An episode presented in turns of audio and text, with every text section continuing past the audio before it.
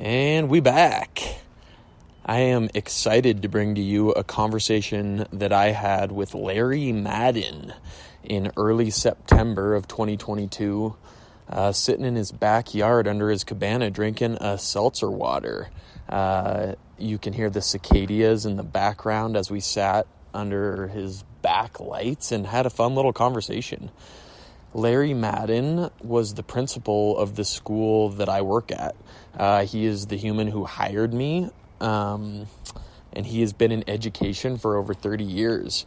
Most recently, he was the superintendent for Salt Lake City School District, leading 20,000 plus constituents in the district during some trying times uh, during COVID and during all the other turmoil that's going on in the education world right now. Uh, Larry started off as a science teacher and then ended up branching off and starting his own uh, public charter school called Salt Lake Center for Science Education.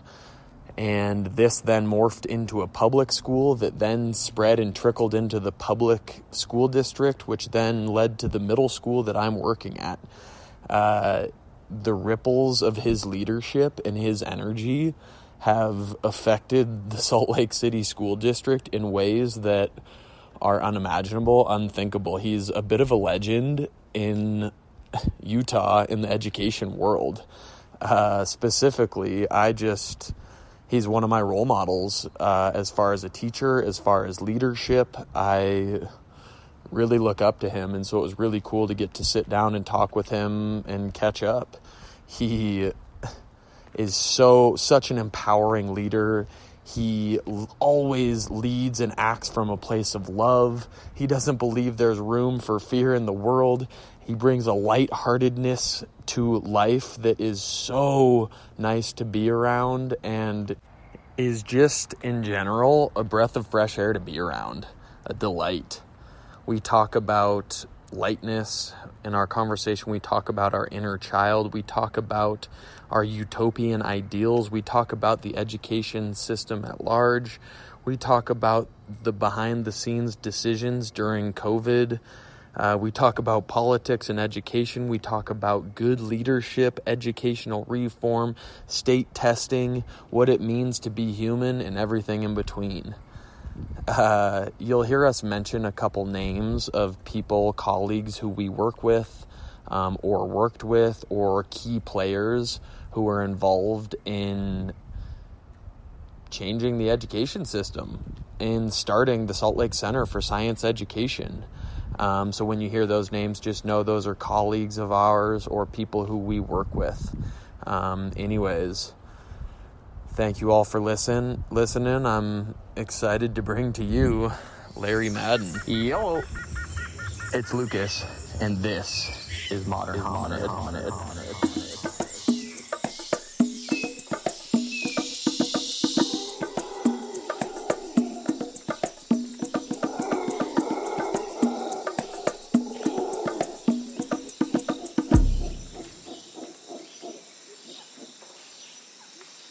Yeah, why I wanted to talk to you was, well, you hired me as my first year teaching, and pretty instantly in our interview, I was like, them, them. It was you and Matt, and I had interviewed at twelve other uh-huh. places, and almost instantaneously, I felt even it was a Zoom interview. Uh-huh.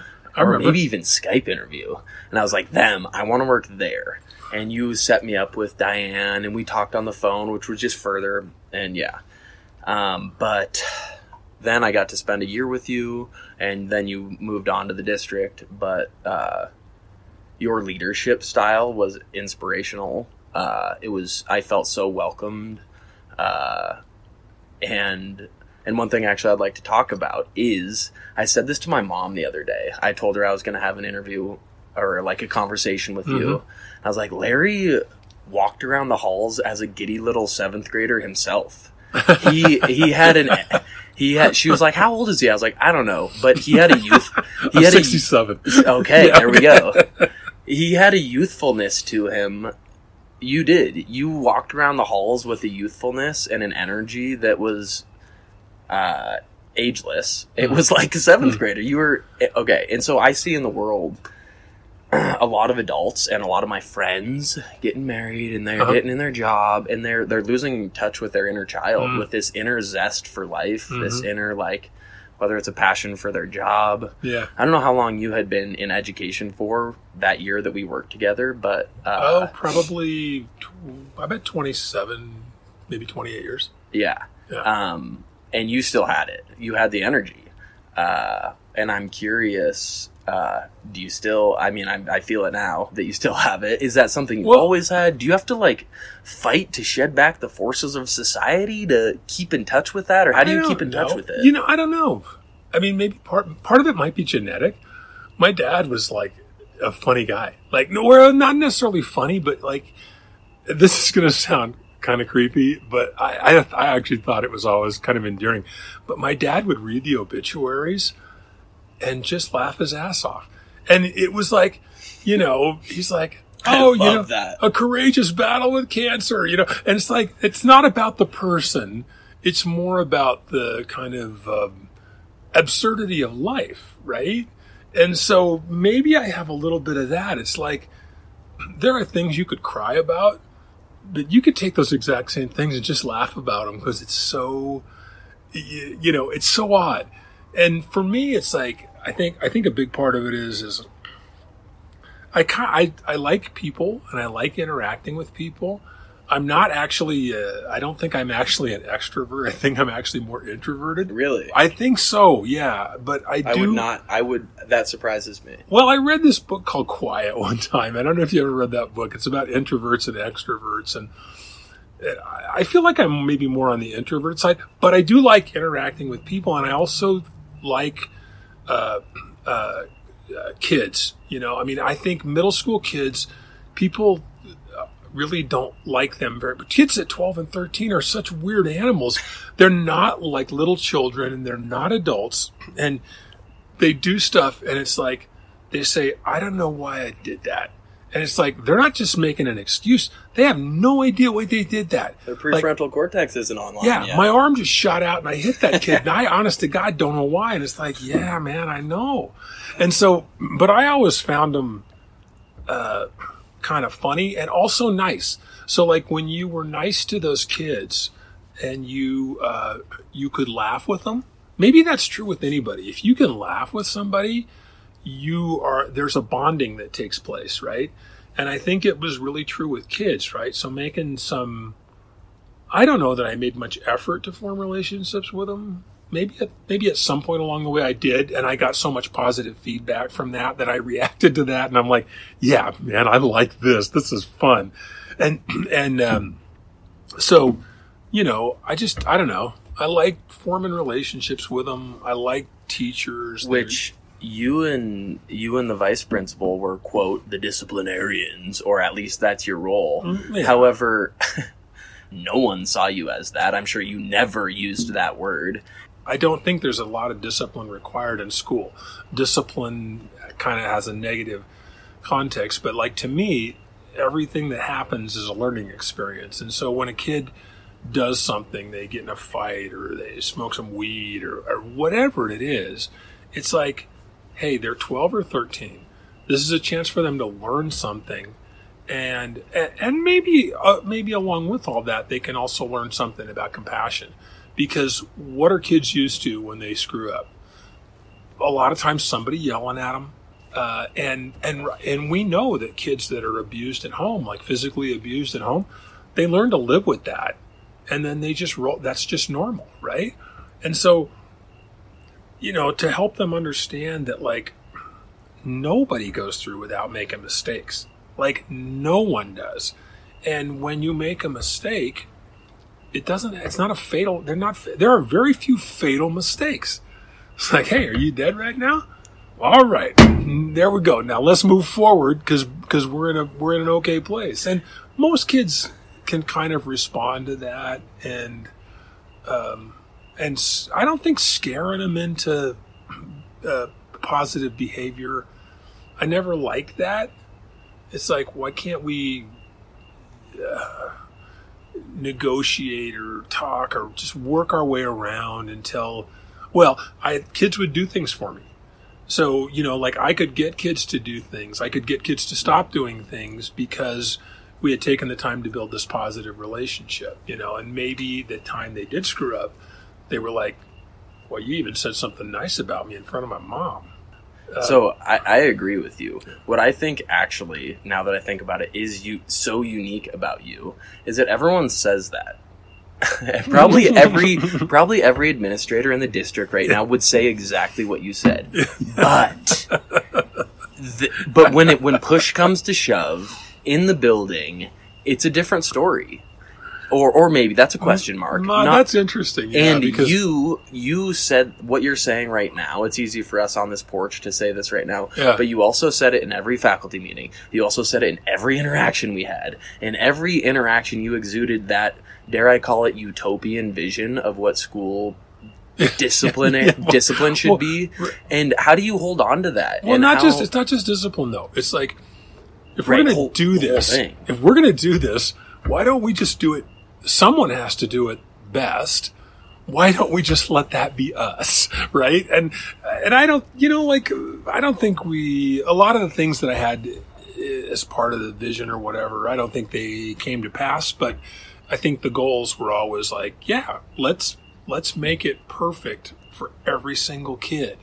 And not just perfect for some kids because schools do that already. Schools are perfect for the kids that are built for school, right? I mean, you know, that are the right color, or they got the right they got the right support at home, or whatever it is, they do fine, right? But there's a bunch of kids that school's not built for, and trying to make it work for them, so that so that it will benefit them in a way that when they get done with school, they will be able to. Uh, I guess I guess the most important thing would be able to enjoy their life more. So, like, I don't care if they go to college, uh, particularly. I'd like them to be prepared and be able to make that choice, uh, but I don't particularly care. I'd just like them to be able to kind of look at the world and say, you know, like I can solve problems. I can, I can, uh, I can work with other people because you know we were science school, right? Okay, but hopefully what we were was a social justice school, right? That taught kids how to like, you know, use data, look at the world, make decisions on their own, understand that there are very few problems that are black and white and have one correct answer and everything else is wrong. There's not very many things, especially when you get out of school. And so, you know, just trying to help them be able to navigate in that way, I think was was kind of more. But important. again, that's easy to say.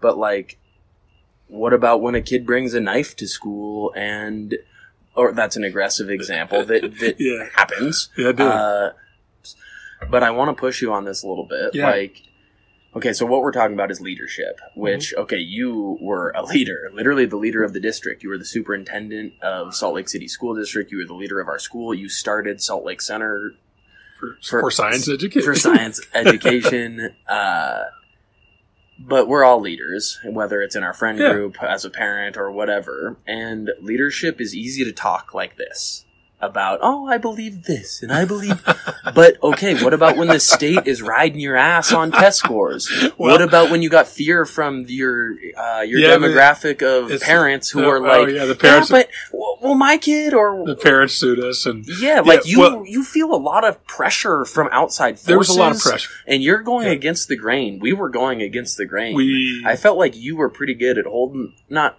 not holding the middle finger up to those forces because that's too adversarial. It wasn't. That wasn't what it was. It, it really wasn't what it was. So what I was trying to do was, I mean, my background science, right?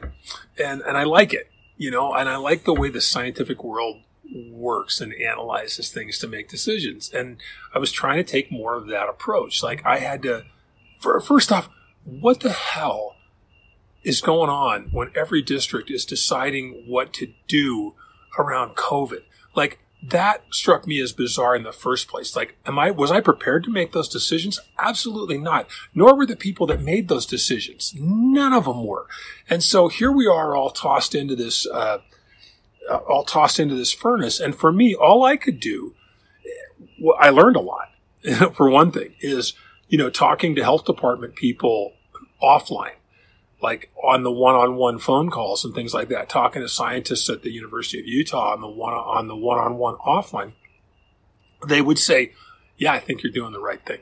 This is when we didn't know when the, there'd be a vaccine. Uh, we, we it, I mean, it looked like it could have been two years till we are going to have a vaccine, and we had to make this decision, right? And so when I talk to those people offline, those people that I viewed as experts, right?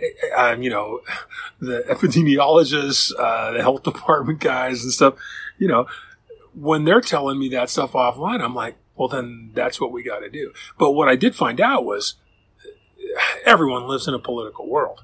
So, like, we don't just take the science, read the science, and do what what, what the science guides us to do. It doesn't tell us to do anything, but we don't.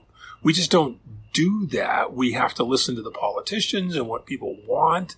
And to me, like what people wanted seemed like a crazy approach. Like this is an epidemic that's going to kill people, and right, and so. Um, so I was taking that information and then making those decisions, and yeah, it was super hard. But back with a to lot the, of pressure on you. with a ton of pressure, and there were like, I don't know, maybe I'm prone to doing things to kind of keep me a little bit mentally healthy too. Like I'd ride my bike to work when I was the superintendent, and I'd be up at like five thirty or six riding my bike, and you know what? I'm cruising through Liberty Park, and it's nice and cool in the morning, and it just felt good, right? And so I I'd get that, I'd get that in me.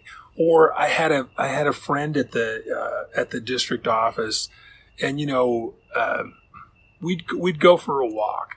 We went for a lot of walks last year, and we go get a cup of coffee, and not that much different than many other things. Like it was intense. These decisions were were huge and impacted the whole district. So I mean, we're impacting like all the kids, all the team, over twenty thousand people. And I don't mean to sound cavalier, but like we'd go out sometimes and get a cup of coffee, and I would just laugh about it.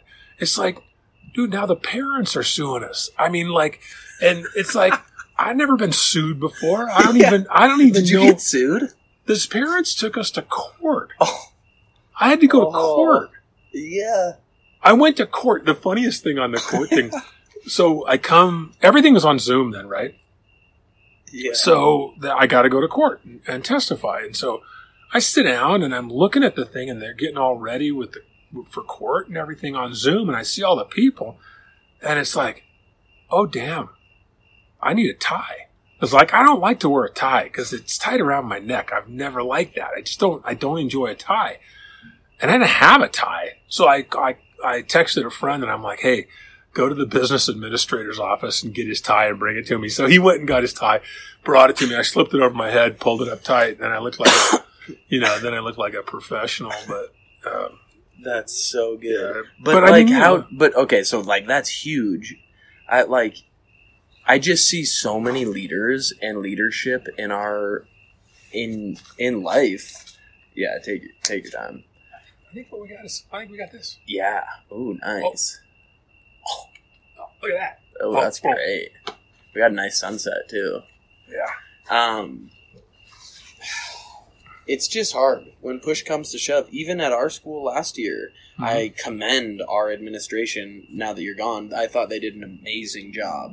Last year. But they were receiving heat, and also heat from some of the from some of the teachers of like of this same mentality you bring Uh-huh. to discipline. And I'm just using I'm just focusing Yeah. on discipline just as like Right. to zoom out as the whole thing. Why But is this kid not getting punished? yeah, Yeah. exactly. Why is he not getting punished? It's like not seeing the bigger picture. But there was a lot of heat on our Yeah. admin last year to Yeah. like do something about that, and I was proud of them for sticking to philosophically the bigger picture.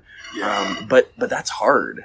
And It's so super hard I'm because- curious strategies that you used, or like how did you stick to that? And with test scores, like Bryant didn't always, Slicksy Bryant didn't always have the best test scores. But how did you deal with that from the district? Well, and then lastly, uh, so that lastly, did you ever study leadership? So take any of those, okay, I would say study leadership. Not Or- so, not not really. or like, what's your leadership I mean- philosophy, or how did you develop? How did you I developed into- right. Right. I, I developed it. how did you Uh, grow into being uh, what I would I guess I consider a good kind of like to. I'm I'm pretty observant and pay attention, and I think it was almost more for me like I think this works, right? So let's I, I, maybe no, it's something different than that because even when we started, Were you reading leadership books? Were I hate them.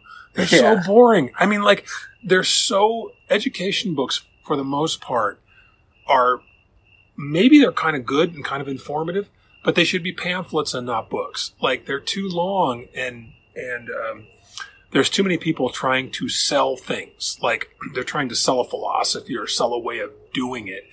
And the problem is, I don't think that works. Like every school is unique. And within that school, you have this student body, you have this group of teachers that are unique from any other group of teachers, and you have to roll with that. And so when I, it was, you know, you said this earlier, like the utopia, and I, I guess, I guess that part's the part that's maybe been ingrained. Because I remember when we started the Salt Lake Center for Science Education, I told all the people, like, I said, I want you to view this whole thing as if you could do anything that you wanted to if it was good for kids. Like you do, like forget about all the things that you believe are restrictions put upon you by the system. Like, what if you could just air it out and do what's good for kids? And I believe, if I believe that you can do that, and if you have the skills to do that, then why would I try to hold you back from doing that? Right. And so I was just trying to always encourage them to say, like, I'd say, I'd say stuff like, you know, look, erase your educational brain. Okay. Now, what if we could step back? And, and we, and you know, the thing is, like, we made some steps. We never stepped way back. Like, the school still had bells. We still had periods. We still had kids sitting mostly in rows. Like, I don't think that that's necessarily the, I don't think those things are important. We didn't figure out how to we didn't we didn't figure out how to un, undo those things, right? And uh, you know, somebody smarter than me probably could, but like um we did what we as a group could do to try to make it a little more engaging and equitable for kids, you know. Yeah, So and that's and that's still trickling over. yeah. And it's interesting. I would say that the school, Slixie Bryant, Slixie High School, are two of the more or maybe most progressive public schools in the district. Oh, I think so. yeah, yeah, I think so too. I think I don't think very many people know it. right, Yeah. right. Oh, I, I mean, I would actually say I fully feel that, but I, I haven't been in the other school, so I don't know. Yeah. You have, Yeah. but still, we're traditional, Right. Well, and it turns out to be a lot harder than you think it's going to be at the start. right? So, because- what were you bumping into? Well, like, and, I mean, I th- I'm I'm thinking, okay, here we go. We open up this school. We we had some money to get things started. We get all the right people, and then we just kind of rock this thing. Well, that was kind of naive in a way. There is life that happens for each individual on the team, right? So, like, someone has a baby, someone's someone's husband gets a job in a different state. I mean, like the continuity from year to year got to be uh, kind of a, uh, something real. Yeah. You know, like trying to maintain continuity and then to uh, to bring new people into the fold. That was super tricky mm, because you know there would be people that would gravitate to it. So when we hired people, I think maybe this part's important. What we what we tried to do, what I tried to do over there was hire people. So we would ask them things like, "What do you like to do aside from school? Like, what makes you interesting? Uh, what are you reading? You know, like just anything to try to find out get them talking. I- guess that's the thing, right? You just to get them talking, but to find out what kind of person they were. Most of the content is pretty accessible. Like if someone's got a degree in English, they're probably good enough content wise. Someone got a degree in biology, they're probably good enough content wise. So like, are they are they a person that's interested in the world around them, right? And are they a person that wants to try to do something big or whatever, or are they just are they just flat out fun? because that works with kids too, right? And so it was super interesting. Like at Slixie, we had quite a bit of turnover in the first four or five years, but some people would come in, like the social study. You know Kelly Hawkinson, right? Yeah. I mean, Kelly came in and she was immediately part of the team. Like Yep. she came in and just sort of embraced it all and became fundamental herself. Like I Yeah. would say she was. I say she's crucial. Well, why? Because she made herself crucial. I mean, Nikki's crucial. Why? because she makes her. I mean, Jason and Steve, and Uh-huh. you know, I mean, like all of Liz Morris, all of these people make themselves.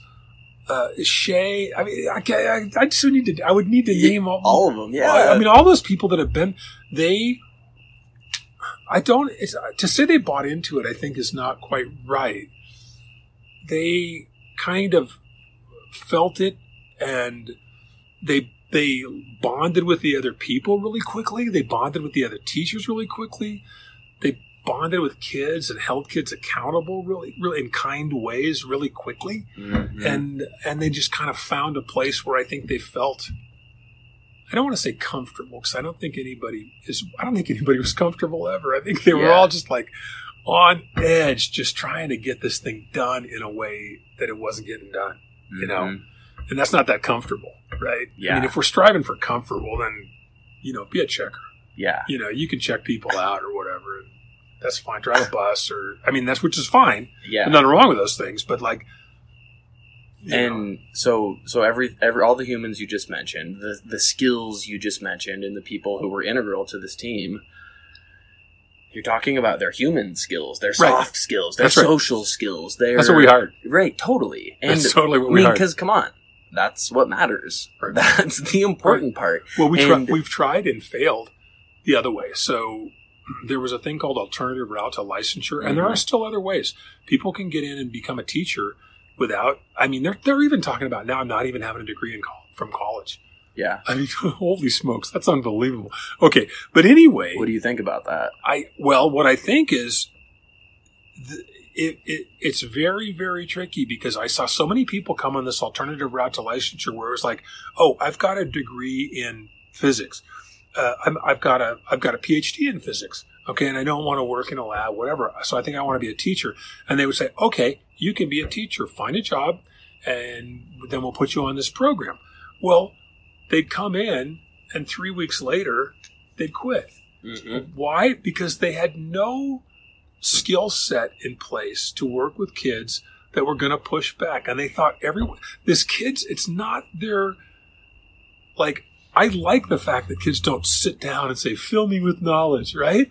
I like the fact that they're like, let's see what we can get away with on this dude. yeah This dude seems soft. We can work him, right? And so, and, and, and you know, you were probably like that when you were in middle school yeah, like you don't that. and nobody, th- there ends up being, if, if the person reacts wrong, and a lot of times these people did, there would be no mutual respect built, and then the thing would just crumble, and, and the person would hate the work, would not like the kids, and would leave. And so I think it's, I think it's not a good idea. I don't know that the way we prepare teachers now is the best we can do. I think we could do it a little differently, but I understand also that like departments of education at colleges, you know, they have to be accredited, and so they got to jump through all these hoops and stuff like that. And I think this, I think a lot of those things are a bit antiquated. I think there are ways we could work with people, and I, a perfect example of when it did work was Sydney. Uh, but Sydney wasn't like, oh, I got a PhD. She's had a PhD in biology, but she wasn't. I got a PhD in biology. I think I want to teach. She'd spent a whole bunch of time in schools. And so she knew what she was, she had a, she didn't know. She had a sense of what she was getting into. And, and then she came in whole hog and Yeah. it worked out, right? Mhm. And sometimes it did, but a lot of times those things didn't. So again, it's the soft skills that Yeah. are, yeah, we we could say more important, but what you need both. Yeah. So, and I would extrapolate that too to even to any field. Like if you, we have the brains capable of learning the hard skills, Yeah. barring maybe a surgeon. Uh-huh. Uh, to learn the hard skills to where really when it comes down to it what matters is how you relate to the people in your office Right. how you make people feel around you. Are you a team player? Are you creative? Yeah. Are you you like go, you go into a restaurant and- exactly? and, and people are uh, kind and you know uh, they hit it just right and it's like these people are awesome i love this Yes. place right or like i love this coffee shop yes. people are so cool here i'm going back here yes. and it's because they have really good soft skills okay, and so you and I see that. And most people, I don't, most people I feel like see that yet. I'm telling, like, as progressive as Slicksy Bryant is, and Slicksy, or I can't speak for the high school, as Slicksy Yeah. Bryant is, and we're the one of the most, or the most in the progressive in the district, we are still skewed heavy towards content. Yeah. We are still transmitting information, knowledge Right. in an age where, at the click of a button Oh. in this device in their phone, in Yeah. their pocket, they have access to that. Yeah. Uh, I've said that a thousand times. We're still like, doing it. Why are we teaching? Con- I mean, but you have to teach some content, right? I mean, I think particularly in math, people have to learn some skills in a, in a somewhat sequential way. Same thing, I think, in language arts. There are skills to learn in a somewhat sequential way. Uh, but then in science, I think the sequential thing learning should be more around scientific method and how we approach problems, right? Yeah, yeah, yeah, yeah. and and I don't think it's that important the content. And so, um, but because many of these kids aren't going to be scientists, and many, you know, like they're not going to be what you are teaching them. They're going to be a human in the world, and they're going to have to solve problems. That they're going to that they're going to have to do. They are going to have to solve problems. They're going to have to analyze situations. They're going to have to try to be able to see things from from different points of view. Maybe I got to see it from your point of view and someone else's point of view uh, to kind of evaluate things and be a be a rational adult. You know. Mhm. So I think the content is. Um, I think it's. I think the system is like you say. I think it's antiquated in in the big picture uh, because it's it's not anywhere near different enough from 1950. It's Right. very very similar. But the but the but with the digital age, it has changed so. It's so different than it was 10 years ago, and we're still. You know, teaching content and telling kids to get off their phones and like, Yeah. you know, I mean, there are things, you know, we, we just got to do, just got to do a better job of So moving forward. But those are big things. Yeah. So those are things beyond a lot of our control. Those are things beyond a school's control, and they are also things beyond a district's control. yeah. Right? These things Right, are, and right. they're, and, and many of these things are beyond the state's control. They are, you know, they're fed, federally mandated things. If you want to get these federal dollars, you will do X, Y, Z, and everybody wants those dollars, so they do X, Y, Z. Sometimes, I actually think sometimes, you know, and there's been things along the way where it's like, you know what? Why don't you keep those dollars? Right? I mean, you can't do that all the time, but you can do it sometimes. Yeah. You can say, you hang on to those bucks, and, and we're going to go ahead and do it right. You know. Uh-huh. So what do you? So I'm. I mean, I saw you as an education reformist. I don't know if you like, whatever that. I don't Didn't know really if you think about it, Right. but- Exactly. Uh, but it's something that I'm. I'm just interested in the big picture. I'm not Yeah. like I'm an education reformist, but I just see I see it and I want it to be better because it's fun for me to think about it and to do it and to make Yeah. my class better. Uh, and the question is, how do we make it better? I mean, Well, you took think- the route of starting your own public charter, uh, but then trickled into the public school system. Yeah. And you kind of took a grassroots bottom up, wouldn't you say? I would say, But then you ended at the top. You were Well, I did. superintendent I at did. the top. I guess like, so. I maybe that's. I how do we that- change it? But this is the important point, right? Yeah. Is like you have access to uh, quite a few students every year, right? And so what you can change and do for them, that's what you can do right now, right? And so then at some point along the way, I mean, I never aspired to be an administrator. It just kind of happened. And, uh, cool. and, you know, when it happened, I thought, okay, I really liked working with kids. I'm still working with kids. It's just a little bit different. And so I just took a little bit different approach and still tried to embrace that work with kids. But then you realize, okay, I can impact a little bit bigger picture here. But I'm not saying that I, I'm not saying, and I wouldn't encourage everybody to say like, if you really want to change the system, you got to climb the ladder to change the system. That's just kind of what happened. Yeah. But it wasn't a goal. So the goal was to change it at the level that I was at. Like when I was a teacher in the classroom, I tried to change how I conducted that classroom and how I dealt with kids and relationships and things like that to make it more equitable. And so then when I was an administrator, I tried to get teachers to do that and wasn't always successful. I mean, you know, sometimes yes, sometimes no, but um, tried to kind of get others to the most important thing.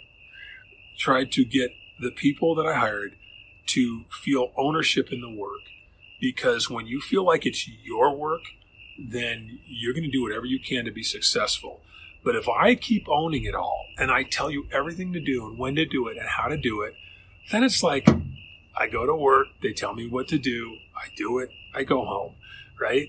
But that, I mean, so we didn't do that. We didn't like kind of coddle people or, or, or work them along in that way. And that was a big learning thing for me because I had visions of how I thought everyone should do the work and they didn't do it that way. And so what I had to quickly realize was it, what's the most important thing here? And the most important thing, well, I don't know what the most important thing was, but what turned out to be a really important thing was, at least I felt, was for them to feel ownership was more important for them, for, for the system than it was for them to do what I hoped that they would do. Right. And so when they that took, takes guts from you that a lot it's of hard. leaders, yeah, yeah, because hard. when it's not going how you want, and you see like, oh my god, this one tweak could like, oh, or if I just, that Yeah. takes guts for you to be able to absorb that. That I see a lot of leaders, not at our school, I, well, I, but just Yeah, in general. I mean, I'd, eat, I'd eat a little bit on that, you know, because I mean, and, and but you know what? Then I got the out. I mean, the outcomes were good, right? And so then it's like, but probably not short term. well, a lot of times no on the short term, but uh, but yes on the long term.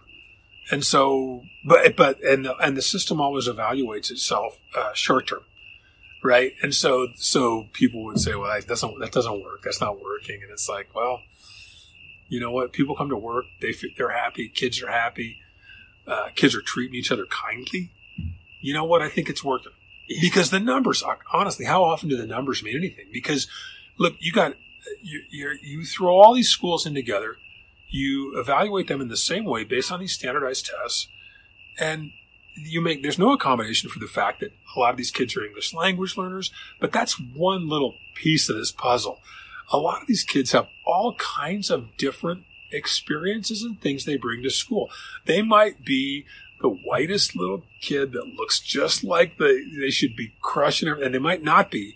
And there might be some reason for that, right? They might have test anxiety for real. And and like then they then they bomb the, the end of level tests and the school looks bad. Well, who the hell cares?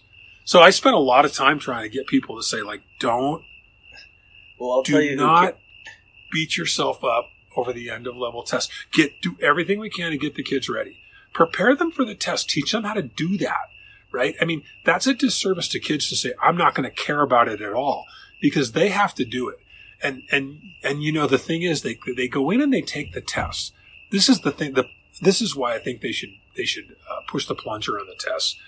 It's it's not it's not good. It's not kind to kids, and it, and especially now where the where the thing is adaptive. Like if you're getting all the questions right, it'll give you harder questions. I'm a kid, 12 years old. I go in there, I get this question right. I get the next one, I know it, I know it. The next one, I know I don't know it. The next one, I know I don't know it. Immediately in my head, maybe not consciously, but in my head, I'm dumb. I'm dumb. And so then when and, and when you get kids to believe that they're smart, their behavior changes in a way that allows them to be successful, right? And so that's why the test I think is just evil. Just absolutely evil. yes. Well, I just, it's so refreshing to be back around you Oh, because this is how I felt in faculty meetings. I'm like. Larry gets it. He's addressing problems from the root. yeah. He is ah, absorbing the fear and uh, pressures of the district and the state and the federal government, and you, I'm sure, ate a lot of that up so that we didn't feel it as teachers. And so I that I think that's it. I think that's that's very uh, you're very observant I think and uh, but like I thought that was a big part of leadership was and like at each level like my job as an administrator in a school was to keep the the shit off of people so they could do the work. And I think the job of a district administrator is to keep as much as they can off the school administrator so that they can do the work. Hopefully that goes all the way up to the state office folks and, and you know the federal folks but um, people get lost and, and they, they're trying to do a good job they're working hard and uh, as superintendent, were you able to do that? Were you able to that same well, I only did it mentality? you know I only did it one year and I was doing it as an interim so I, I don't I actually don't know you know like people could easily say, you know what, this dude's going to be gone after this year anyway, so whatever. But you know, when I met with the district administrators, all of them, like I told them, I said, like, you guys are doing the most important work. Like the the chance to get to do this is amazing, and this chance to get to do it with you all is amazing and fun. And there are there are so many brilliant people out there. There are, and, and a lot of them are stifled by the system. Like they're brilliant, but they don't allow that. No one allows them to unleash it. Isn't that how, how we all feel in Kind of. education? Doesn't does, is there anyone who doesn't feel stifled by the system? I think I think kind of yeah. like a little. Well, bit. and especially because man, it's so easy to bang on teachers and at schools, right? And um, so So, what would you say? So, we're talking about soft skills. We're talking about leadership.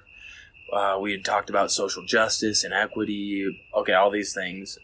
Just in general, zooming out, what would you say that school is for? this is a big picture question. so, both what is school for, as in right now? What do you think schools are uh, designed for? And there's, also- there's so many answers to that. what do you think it should care? be for? right. and, and you know what? But what do you It- think it the most honest? is. What do you think the most honest answer? Well, I think I think what it should. I think the the both what it is the highest for service and what is- it should be for. I think I think I think teaching some basic skills. Uh, parents are not good at everything. Uh, to teach kids some basic skills, kids should be able to read. They should be able to write. Uh, they should get as much support as they can at home. Some get none. Uh, they should be able to, um, you know, do uh, do math to some basic level. I don't actually think. I mean, right now, this secondary three that they have to take, dude, nobody uses that math. I mean, like, if they do, it's programmed. Like, uh, some people need to know it, yeah, but kids need to know that to graduate from high school. It's insane. Uh, they should be taking statistics because that's in your everyday life, right?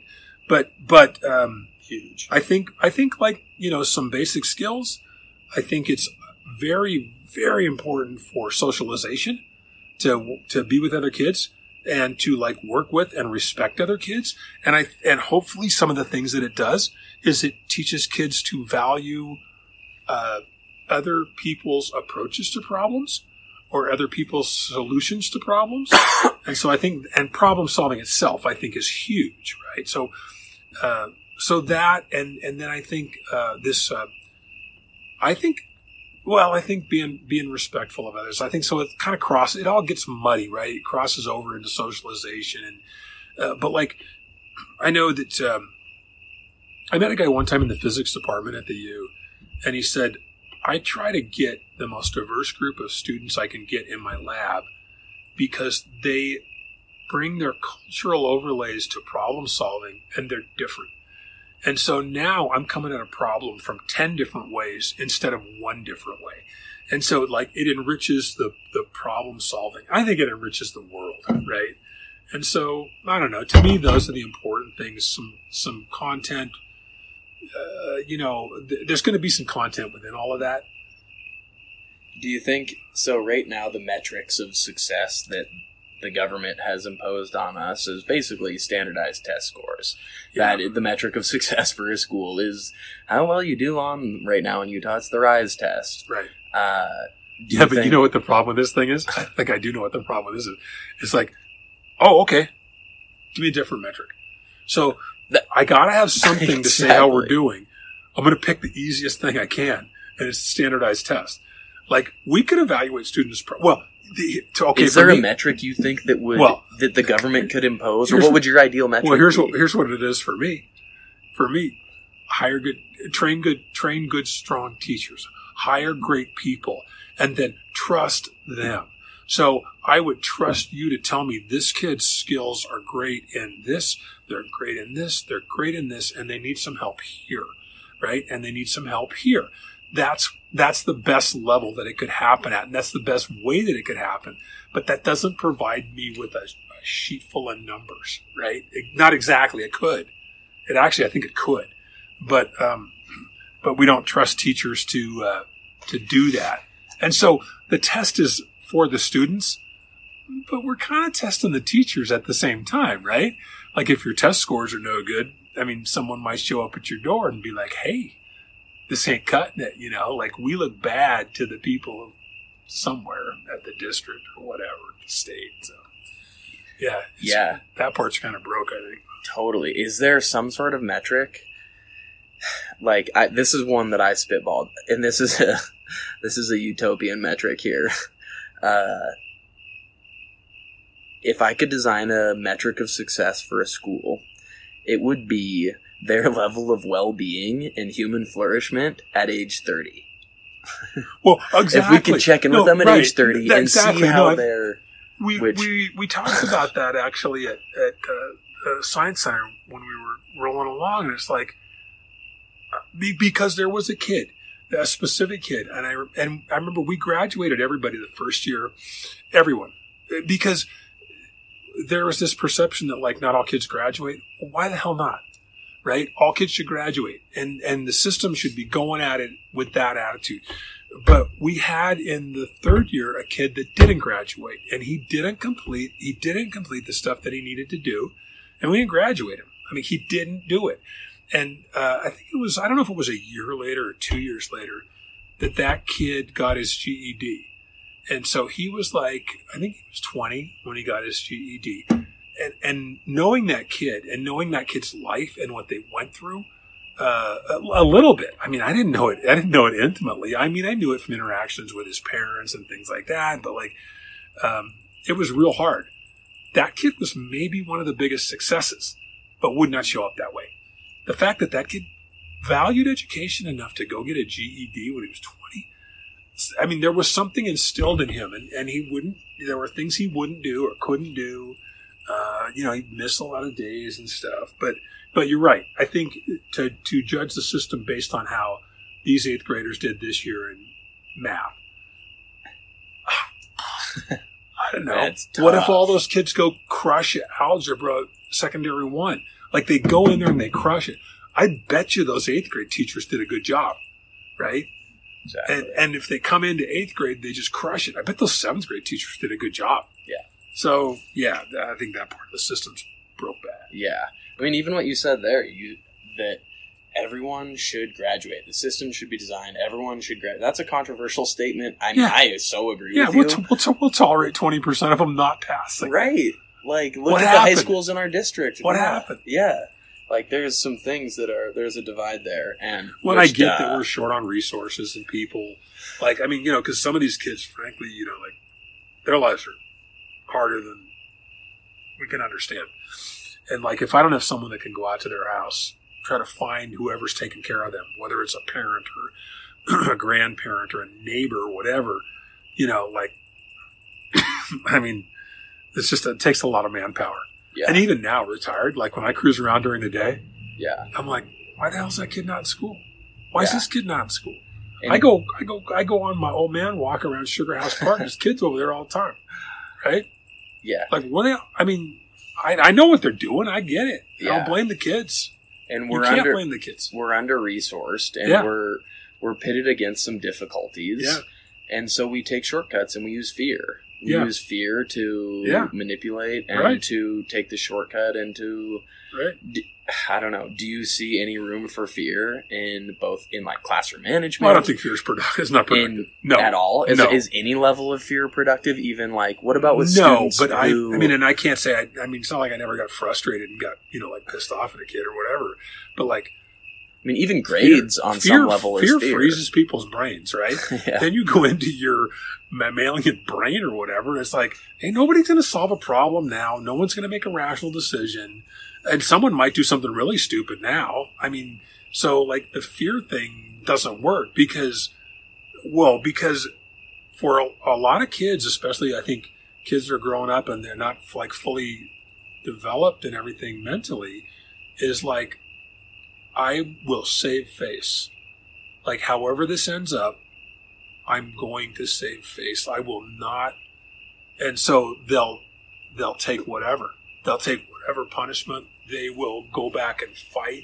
They will go. They will do exactly what you told them not to do or whatever, if they have to do that to save face. So um, no, I don't think fear. I don't think fear has any place in education. Love it. I, I feel that. Yeah. I but I've noticed myself in class, and I and I'll reflect on it and be like, oh my god, because I so feel you, and I do a pretty good job of not letting. Just like shut not, up. Yeah, right. God, would you please just shut up? like But you know don't- what? It's okay. I, the thing is, I think it's okay. Like, I think it's also really important that, like, yeah, we know this, and then, you know, sometimes you lose. You sometimes you lose it. Uh-huh. So, but then you can't like just beat yourself to death over. It's like, all right, I know that doesn't work, but Uh-huh. man, today I was stressed because teachers bring stuff to school every day too. They're not the same every day, right? I mean, maybe they had a disagreement at home, or maybe maybe someone in the family passed away. I mean, a million things can happen, right? The wind can blow, and like, uh, you know, somebody cuts them off on the way to work. I don't know. But Just even people things, shouldn't be too judgmental of themselves. Yeah. that's all. which I agree, and and I'm accepting of my of the times where I'm not perfect Zen mode. Yeah. But even talking about okay, we've got a test on Friday, we've got a quiz coming up. Oh, grades are due at the end of the quarter. That's fear. That's a top, that's a top down, not intrinsic. Yeah. That's not this intrinsic like oh I love to learning or I love to learn and that's why we're gonna Yeah. go explore this cool tangent on why the tectonic plates. It's like well you've got a quiz on Thursday and you need to know the tectonic plates. Yeah. Like that's on one level. That's fear based Yeah. uh, motivation. yeah. Is there room for any of that? Oh, well, I mean, I think the system forces some of that. I think some of that's just kind of it's just inherent. I think we should we should continually try to work away from that, you know, and and know that like it's going to still happen a lot. Yeah. But try to work away from that.